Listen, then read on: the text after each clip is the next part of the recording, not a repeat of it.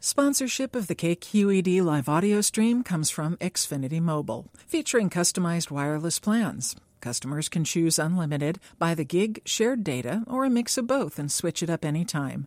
Learn more at xfinitymobile.com. From KQED News, this is California Money. I'm Stephanie Martin. California's export trade fell flat this summer after months of steady improvement. That's according to a new report by Beacon Economics, whose numbers for August showed slowing demand for exports like oil, aircraft, cereal, and chemicals. The report suggests austerity measures overseas as a possible cause. One bright spot, though, is electric machinery. Beacon economist Jock O'Connell says in the absence of many good investment opportunities, companies abroad are spending their spare cash on equipment upgrades.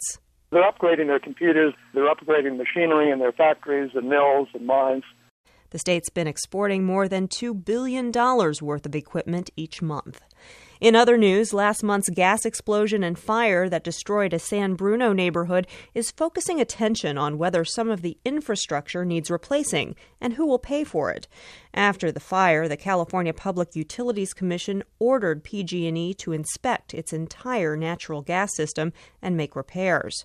The final bill could be billions of dollars, and as a regulated utility, PG&E is allowed to pass those costs on to customers, along with an allowance for profit. Currently, the PUC limits the amount the utility can spend in order to hold down rates. The recent disaster, though, may force the PUC to reconsider those limits. Meanwhile, consumer advocates say ratepayers should not have to bear the entire burden of those costs.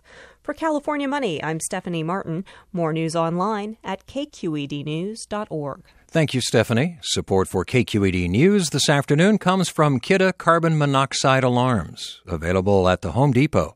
Kidde, technology that saves